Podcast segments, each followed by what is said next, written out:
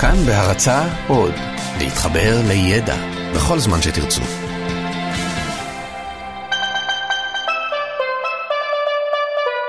לא סופי, עם דוקטור אושי שוהם קראוס ויובל מלכי.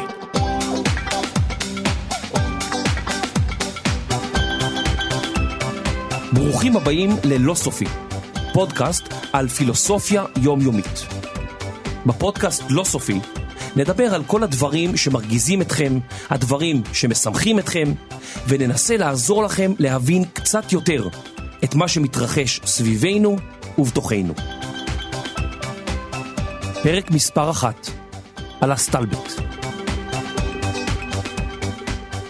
אז אושי, אני יודע שאנחנו הולכים לדבר היום על נושא מאוד מעניין, על אה, סטלנים ואנשים שאוהבים להסתלבט. אני הלכתי לארכיונים, זה מה שאני יודע לעשות הכי טוב, ומצאתי כתבה משנת 1985, לפני 32 שנה, וכתוב שם כך על הופעה של שלום חנוך, שים לב.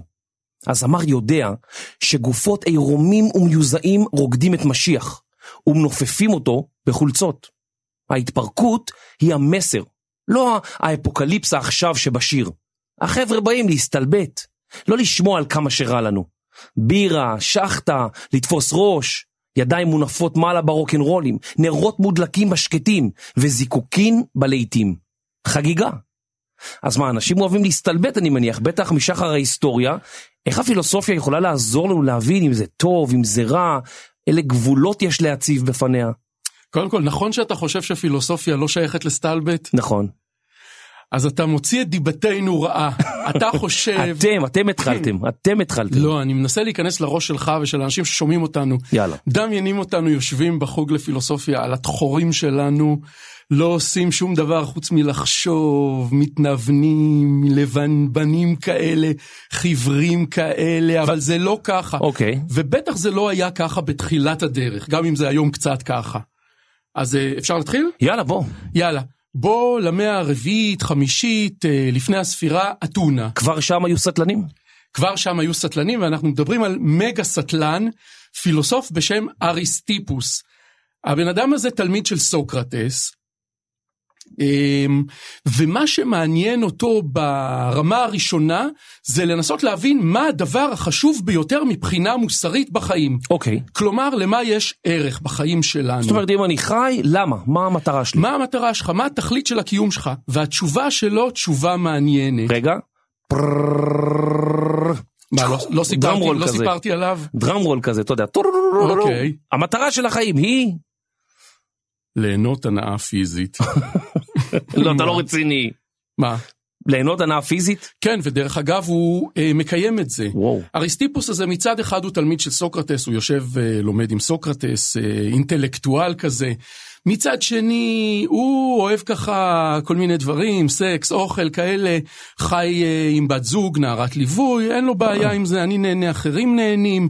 כשהוא רוצה כסף, הוא הולך לחצר של הרודן דיוניסוס, עושה כסף טוב, חוזר, פותח בית ספר לפילוסופיה, איש מגוון. ומה שאריסטיפוס אומר לנו, תשמע יובל, אתה קודם כל חיה. קודם כל אתה בעל חיים, ומה בעל חיים צריך? סקס ואוכל. ולכן, אם אתה רוצה חיים שיהיו לך חיים בעלי ערך, מה שאתה צריך לעשות זה ולאכול. זה מה שאתה צריך לעשות בחיים שלך. הרבה סקס, הרבה אוכל. הרבה זה סקס והרבה הפילוסוף. אוכל, מעניין. כן, אבל מה, זה בכל זאת פילוסוף, אתה צריך לעשות את זה בצורה טובה, שתהיה סבירה, אתה לא צריך להגזים, שלא יהיו לך כאבים ושפשופים, ואנחנו בכל זאת ברדיו, אה, כל מיני דברים מהסוג הזה. אוקיי. אה, לתפיסה הזאת של אה, אריסטיפוס קוראים הדוניזם. הדונה ביוונית עתיקה זה עונג. הדונה. הדונה. והדוניזם זה באמת תפיסה שאומרת שהדבר שיש לו הכי הרבה ערך בחיים זה ליהנות. אבל אריסטיפוס מיוחד בזה שהוא... מתענוגות, לא סתם ליהנות. כן. כן, השאלה היא אבל איזה סוג של תענוגות הם תענוגות אה, משמעותיים. לאריסטיפוס מה שמשמעותי זה הנאות פיזיות. אוקיי. כמו סקס בכלל- ואוכל, כן. סקס ואוכל. בכלל הוא אומר לך, תראה, העתיד עוד לא בא. כן. העבר לא רלוונטי. נכון. מה שרלוונטי זה ברגע זה. כאן ועכשיו. אז יאללה, וואו. אבל רק שנינו פה.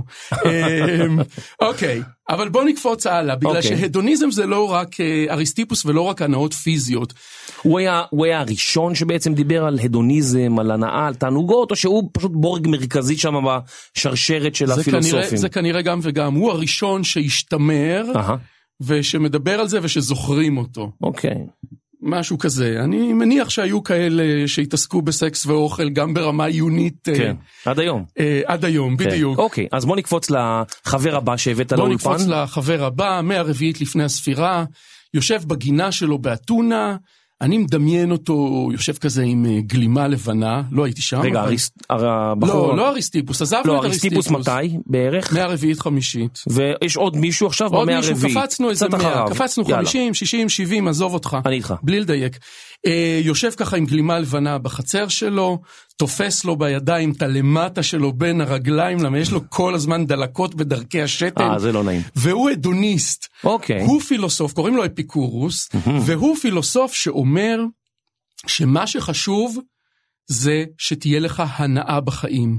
אבל הוא לא מדבר על הנאה פיזית. בשבילו הנאה במיוחד זה הנאה רגשית ורוחנית. אוקיי, מה זה. אומר לנו בעצם? בכוונה הורדת את הטון ופתאום אתה נשמע לא, קצת יותר, אני- אה, אתה לא יודע נשמע יותר. עגום. מה זה אומר? זה אומר שהחיים שלך צריכים להיות שלווים. מצד אחד הם צריכים להיות שקולים, אתה צריך כל מיני הנאות ואתה צריך לגוון, אבל העיקר זה סוג של שיווי משקל כזה. ובמיוחד בלי חרדות. אתה יודע מה? דבר נוסף שהוא נורא נורא נורא מדגיש זה העניין של חברים.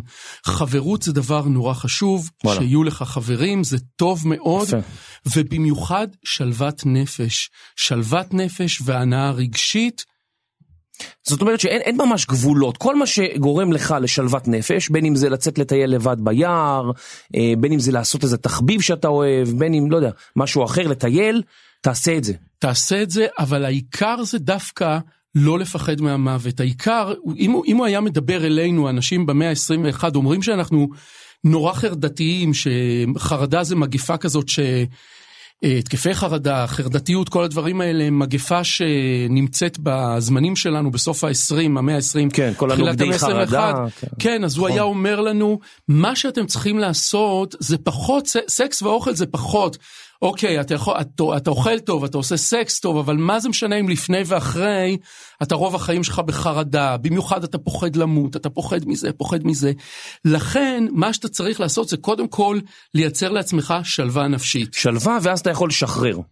כאילו, אתה אוהב לצייר, צייר, גמרת לצייר, אתה אומר, וואי, איזה... ש...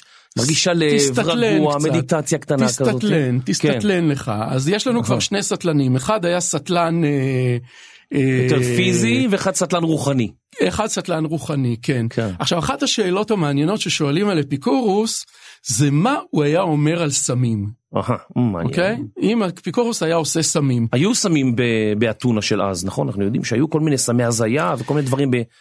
יודעים, ימים, אה, יודעים למשל שבמקדש אה, של האל אפולו בדלפי, הייתה כהנת גדולה, שהיא זאת שהייתה האורקל של האל אפולו, היא דיברה בשם האל אפולו, והטענה היא שהיא לקחה כל מיני עשבים, וזה עזר לה להיכנס לאקסטזה ולהוציא כל מיני מילים ולהגיד את הדברים וקולות ו... קולות כן. ולהגיד את מה שהאל אפולו אומר.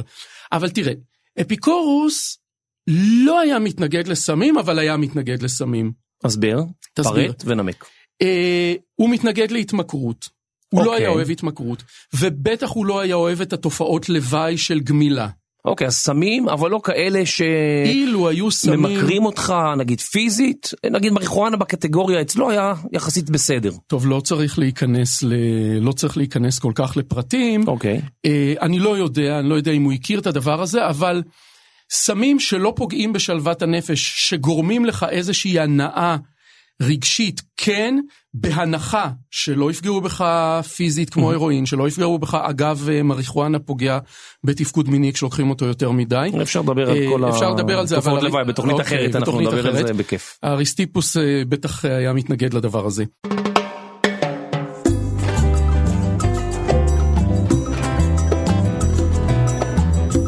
אז אפיקורוס היה אמביוולנטי בקשר לסמים, אבל מישהו אחר שחי בימינו, פילוסוף אחר שחי בימינו, הוא גרופי של סמים, יא, קפוץ אליו. קפוץ אליו, קוראים לו דיוויד פירס, שלום דיוויד. שלום דיוויד, והוא שייך, הוא שייך לזרם שנקרא טרנס-הומניסטים.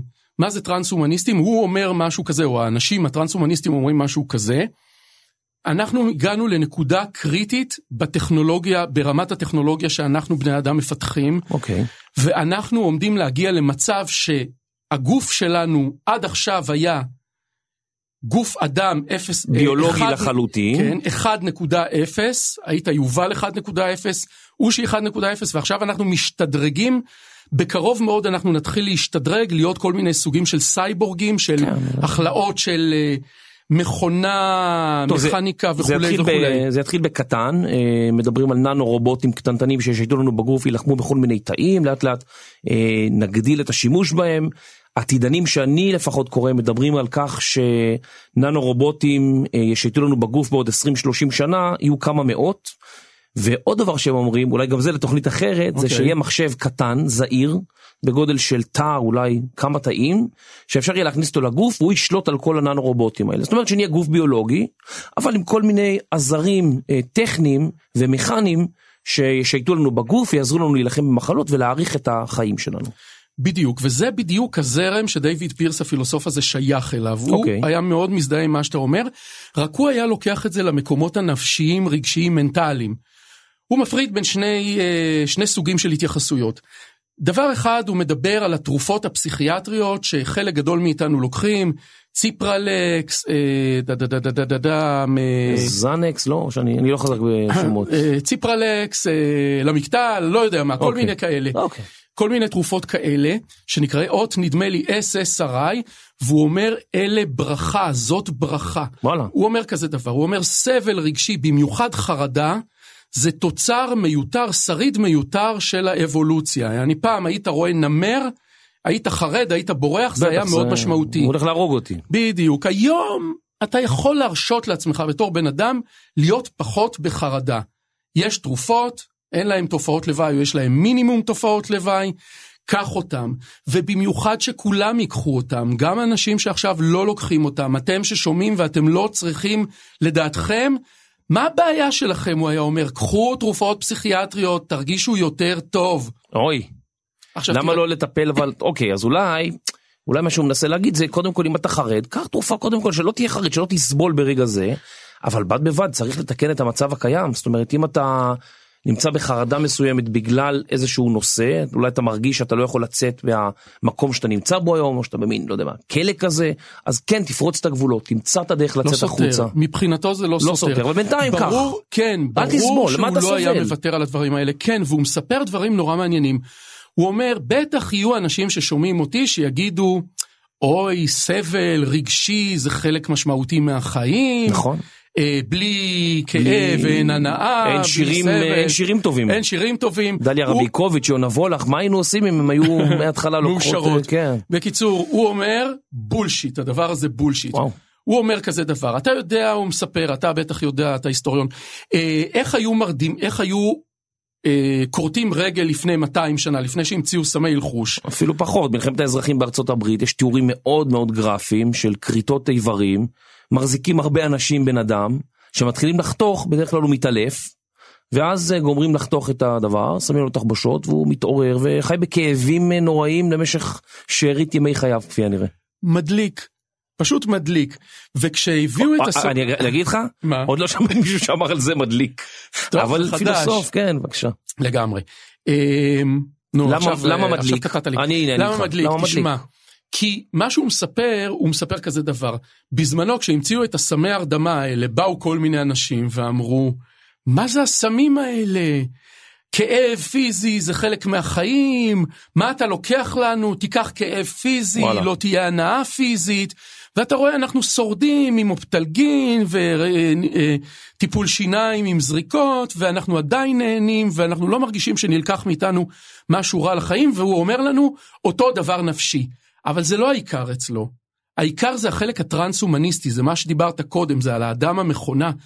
הוא אומר, בעתיד הקרוב אנחנו הולכים לפתח סמים מדהימים. אלה יהיו סמים שאין להם תופעות לוואי, שייתנו הנאות מאוד חזקות נפשיות, אבל שלא יהיו להן שום תופעות לוואי, והוא אומר, אנחנו הולכים להשתדרג מבחינה רגשית.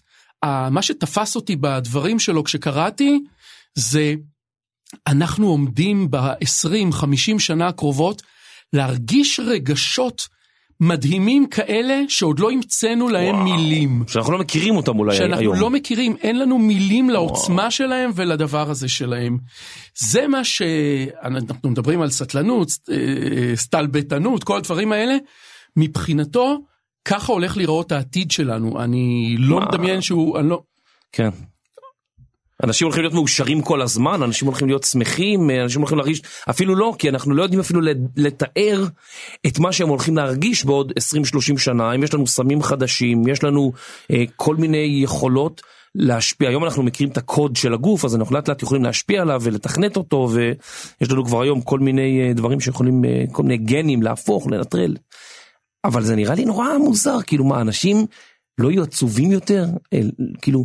זה הסתיו עם הענן ועם התרופה החדשה הזאת שגורמת לי להיות נורא שמח כאילו לא בטוח שנורא שמח אה, כן אתה יודע מה התרופות הפסיכיאטריות לא חייבות לעשות אותך מאוד היפר יכולות לה, פשוט לעקור לך את החרדות ואת המצוקות אבל באמת הוא מדבר על תחושות יוצאות דופן אני לא לא בהכרח אנחנו נסתובב ברחובות כל הזמן עם תחושות של התעלות אה, אה, רגשית כן. ואורגזמה שכלית. אבל יכול להיות שזה יהיה חלק מהחיים שלנו. אבל אתה יודע, היה אדם אחד מאוד ידוע, שהדבר הזה שחזון כזה, הוא גם חשב על חזון כזה, והחזון הזה זעזע לו את הצורה. מי זה הבחור? סופר, זה סופר בשם אלדו סקסלי. שחי, אלדו סקסלי חי מתי? אמ, במאה ה-20, מאה ה-20, מאה ה-20. אני חושב שאת הספר הידוע שלו, עולם חדש ומופלא, אם אני לא טועה, הוא פרסם בשנות ה-30. עכשיו, אלדו סקסלי, בטיפול פסיכיאטרי שהיה לו, שהוא היה בטיפול פסיכיאטרי? הוא היה בטיפול אוקיי. פסיכיאטרי, okay. והוא התנסה ב-LSD. היו תקופות שזה היה מקובל כחלק מטיפול פסיכיאטרי לתת אה, סמים שאחר כך התגלו כסמים מזיקים, אולי אז לא ידעו. והוא הרגיש נורא טוב, אבל החזון שלו היה חזון אחר.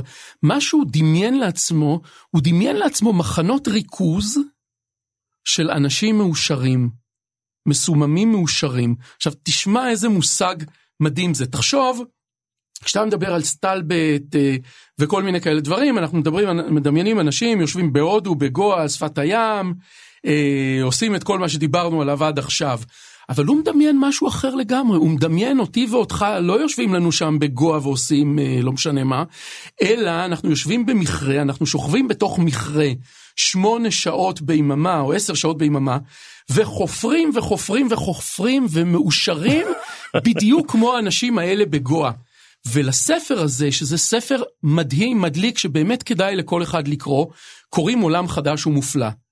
זאת אומרת, אתה יושב, חופר לך, ואה, אה, אני חופר פה, וואו, משהו נהדר.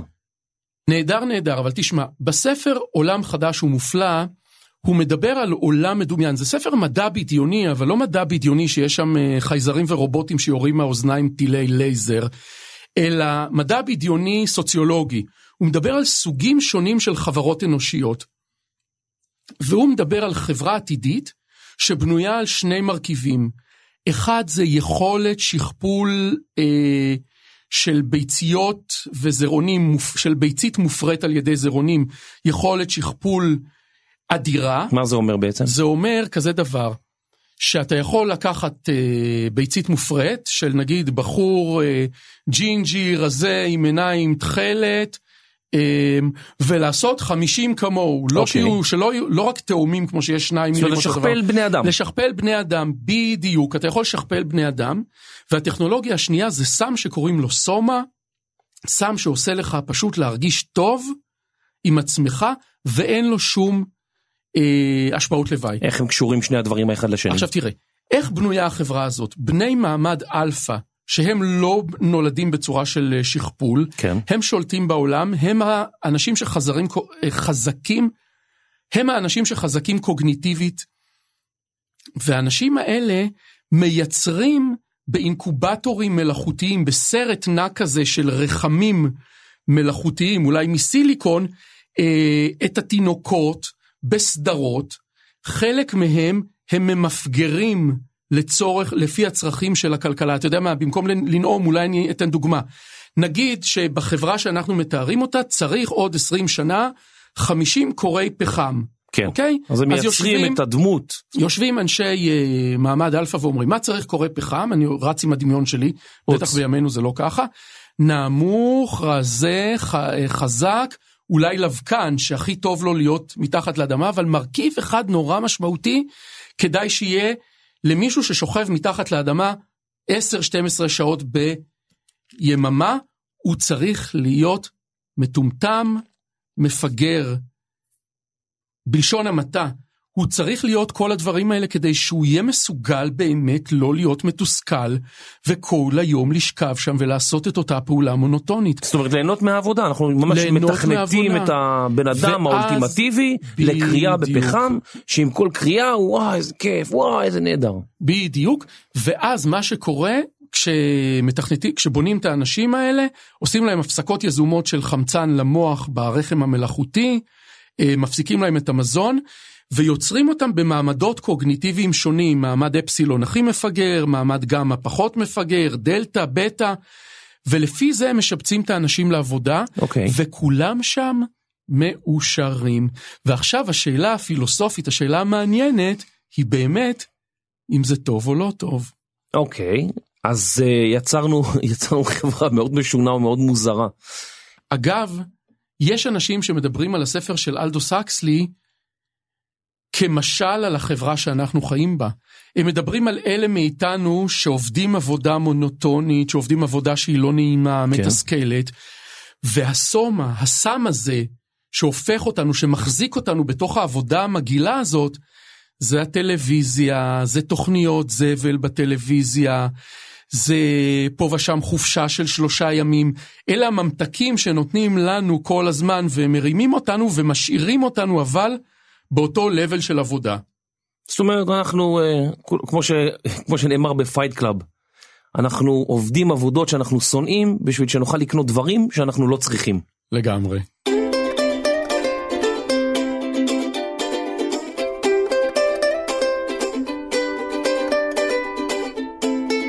אני רוצה לחזור להתחלה ולשאול אותך, שמענו קצת מכל מיני פילוסופים מיוון ופילוסופים של העת שלנו, אז אם אנחנו רוצים להסתכל על הסטלן הממוצע, או בן אדם שככה לא עושה כלום רוב היום, יושב למרפסת ומעשן לו ושותה לו, זה טוב, זה רע, עד גבול מסוים, איך אנחנו יכולים לדעת? בתור מה אתה שואל אותי? נניח בתור הסטלן שעכשיו יושב על המרפסת ושומע אותנו, והוא מחכה לתשובה, זה טוב או לא טוב, הוא רוצה לרוץ לאמא, להגיד אמא תראה, את רואה, לפי הפילוסופים, מה שאני עושה זה נהדר. התשובה היא, אין לי שמץ. וואו. אני לא יודע, אני לא רוצה, העניין הוא שאני לא רוצה לתת תשובה כאן. לא, אני- אני, אני יודע שאין תשובה חד משמעית. אני מבין אוקיי, מה אתה אומר, כי זה מה? כאילו, אין, אין בפילוסופיה מה, תשובות אני שהן, מומחה לסטלנות? אני דוקטור לסטלנות? לא יודע, אולי, אולי אם תהיה דוקטור לסטלנות ותכתוב ספר, בטוח תרוויח הרבה מאוד. יש מצב. אה, ראיתי משהו אצל רוביק רוזנטל, אה, שם הוא מדבר על ספרים של אה, סטלנים, והוא קורא לטור שלו על קצה המזרק. מדליק. אז אה, לא, אז שאלה, אתה יודע, אם אתה לא רוצה לתת את התשובה, כי באמת יש כל מיני תשובות, אני מניח שכן אפשר למצוא צידוקים והצדקות וכל מיני פילוסופים שאומרים כן, לא לעשות כלום כל היום, להסתלבט, זה גם בסדר גמור. אני קורא לתלמידי כיתות י' שמקבלים כל שנה פרויקט אה, מוסרי התנדבותי לטובת הקהילה שקוראים לו מחויבות אישית, אתה מפחיד אותי. להביא למורה שלהם את כתבי אריסטיפוס ולהגיד לו מבחינה מוסרית מה שאנחנו צריכים לעשות זה כלום. זה אה, ולאכול. אולי תיפרד כבר. יאללה, אז אנחנו אה, בתוכנית הבאה נשוב ונדבר על עוד כל מיני דברים מעניינים. כמו בומרנג אנחנו נחזור. וואו וואו וואו. ווואו, אני מקווה שלא נקבל הרבה בומרנגים חזרה אלינו. אושי, תודה על השיחה הנעימה והמעניינת, זה עבר לי ממש בצ'יק, תודה יובל מלכי, היה אחלה. וניפגש בפרק הבא. תודה. להתראות. הפיקו איתנו את הפרק גם רני שחר, אסף רפפורט ואייל שינדלר. נתראה בפרק הבא של לא סופר.